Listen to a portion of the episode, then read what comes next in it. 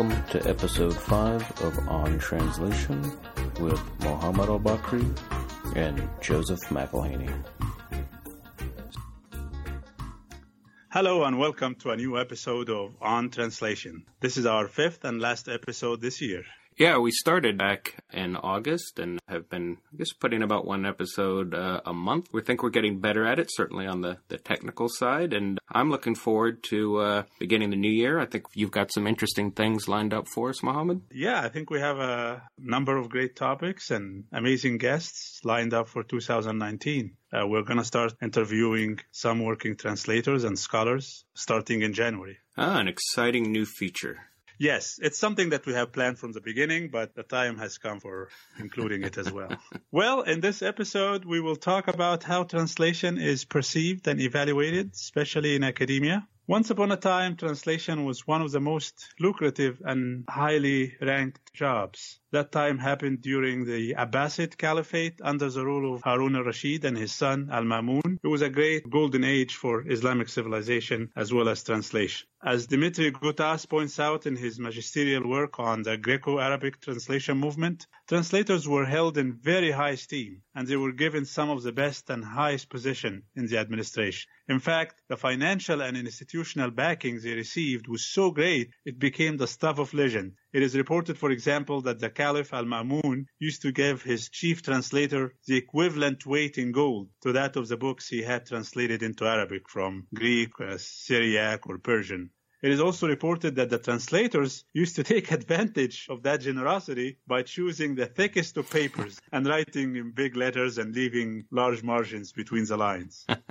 well, they had uh, they'd only thought to translate onto uh, lead tablets, they could have performed a true alchemical transmutation they were using papers at the time. Anyway, what do you think of this story? It, you know, sounds apocryphal, which usually just means uh, too good to be true. But, you know, clearly, uh, as you pointed out, it says something about the real value given to translators and the act of translation. I think in the ancient world in general, it was seen more akin to just literary practice.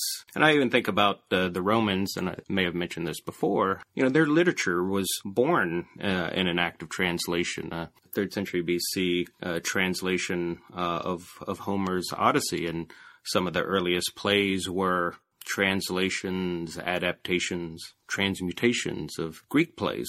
And it's it's funny to think about how translation today is valued uh, or not. Certainly, I think most translators working today don't feel that they get paid uh, worth their weight in gold, or their work certainly isn't. That story about giving the weight in gold of books is definitely apocryphal. It's hard to believe. A practice like that would deplete the coffers of the state pretty quickly.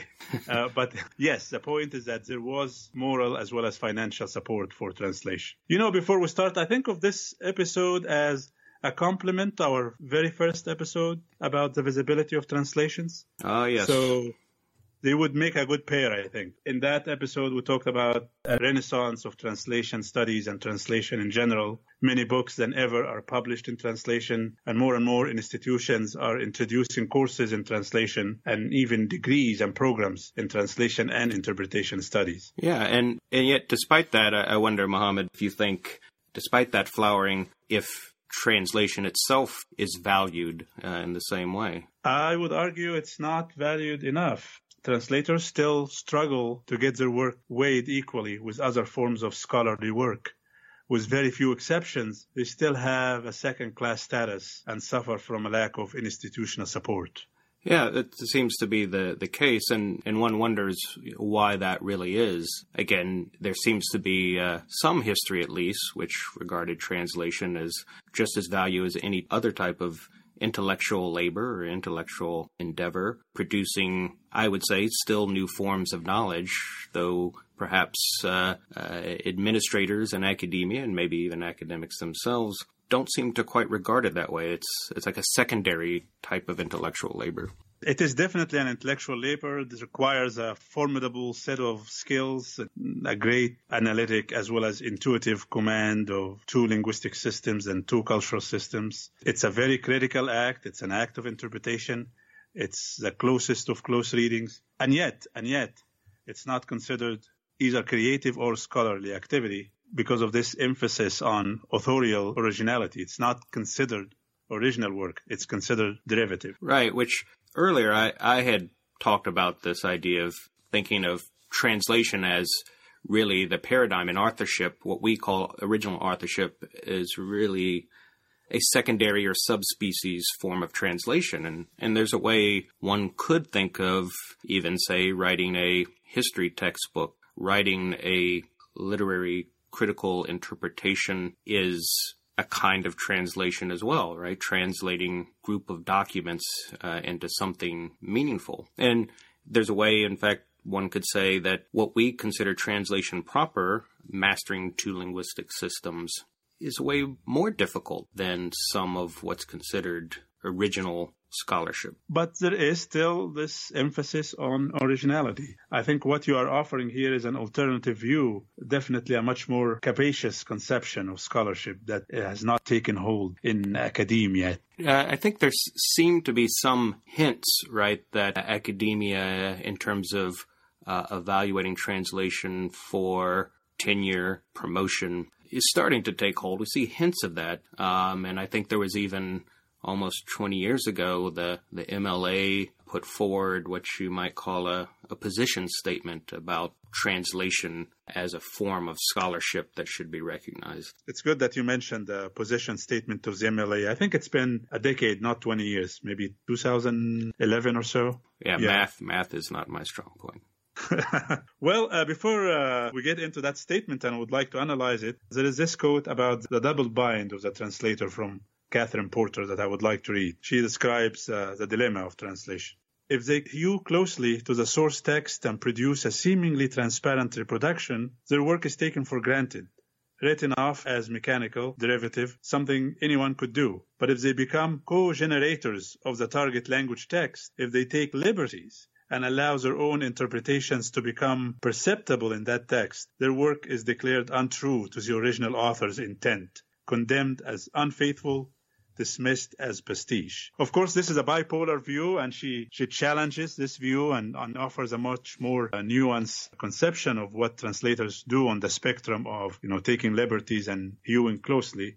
But she also brings up an interesting point about the difference between translating fiction and non-fiction, which is another dilemma for translators. She says that there is a belief among literary scholars that poetic and literary language is ultimately untranslatable. What you get from translating is almost always an inadequate replica of the original. So that's a dilemma of literary translators. Well, how about non-fiction translators? Well, there is this assumption that expository prose is pretty straightforward. So I think between these two statements, she describes very well the double bind of translator, the dilemma of translation. Right, and I, I think that actually that double bind uh, she describes gets to the heart of the issues of treating translation seriously, valuing translation within uh, academia, right? Because one, it's either viewed if it's say done well in, in terms of you know a, a literal viewpoint it's it's derivative right? And so a tenure review committee would just say well that's you're not producing original scholarship. But if a translator went to the other side and was as porter said a, a co-generator you could see tenure and review committee saying this is poorly done. You know this really isn't a translation and therefore doesn't count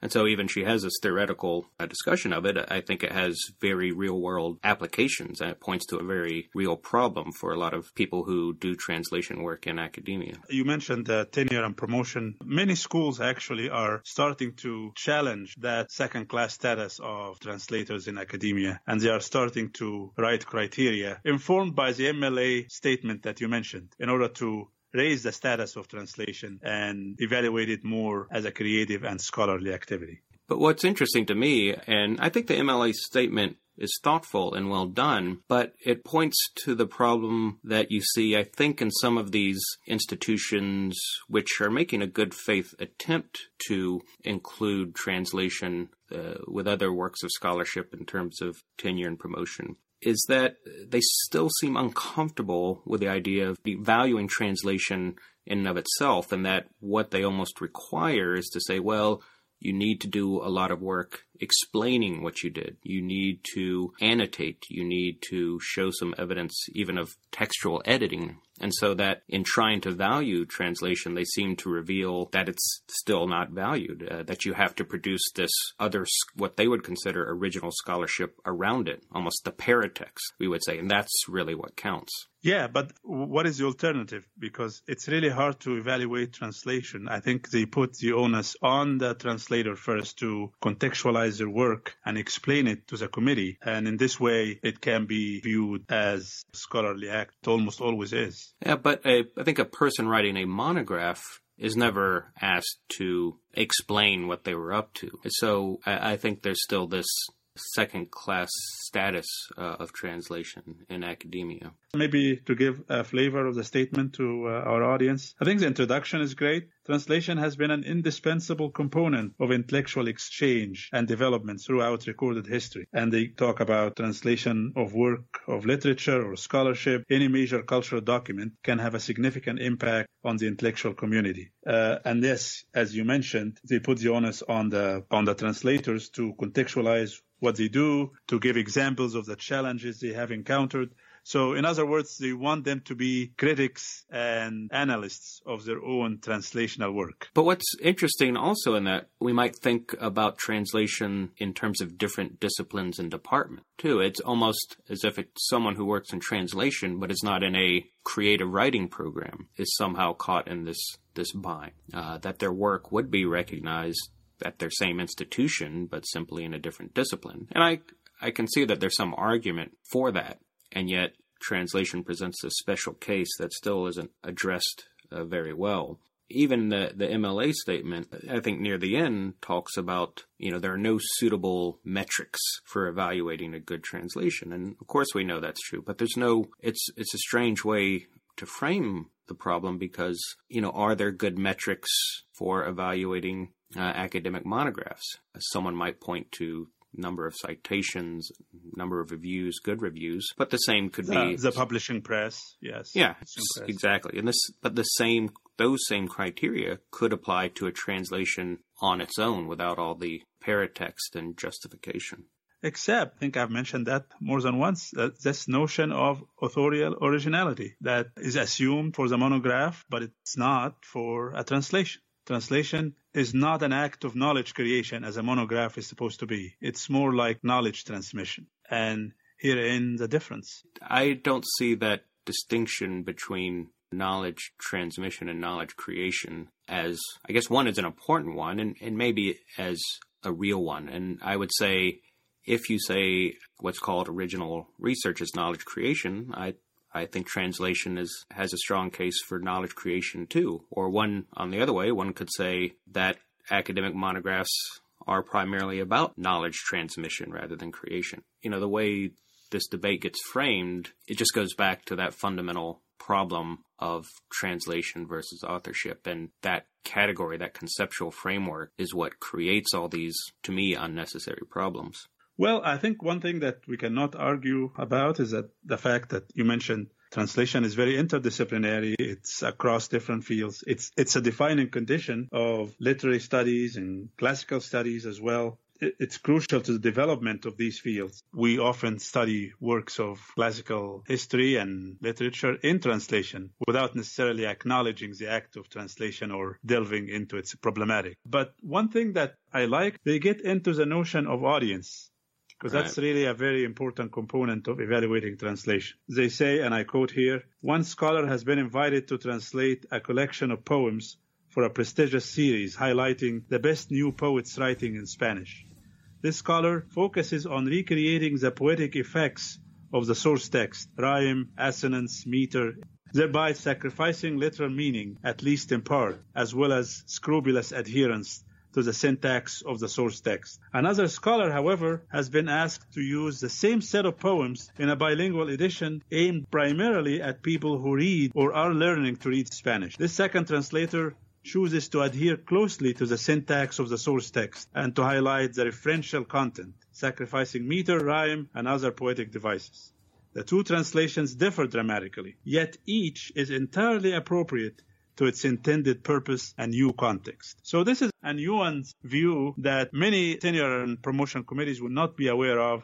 And I think the MLA statement raises a point in order to make uh, make it clear that the intended audience is really part of the Translation Act and should not be neglected. Uh, to me, it's it's still a problem because I would say you don't evaluate those two different cases as two different kinds of translation, but really is simply two different kinds of scholarship. And in the second case, the scholar is really producing something akin to a textbook, uh, whereas the first scholar is really producing what most departments should consider a, an original piece of scholarship. And so if you evaluated those cases not as translations, but as textbook versus a monograph, then that problem goes away. Yeah, I know. It's not a perfect statement, but at least it's a step forward trying to raise the status of translation and translators and put the spotlight on the kind of intellectual activities that goes into their work. The reality is, however, is that translation is not still not considered either a creative act or a scholarly act. In fact, in some cases, it could actively work against you. There is this uh,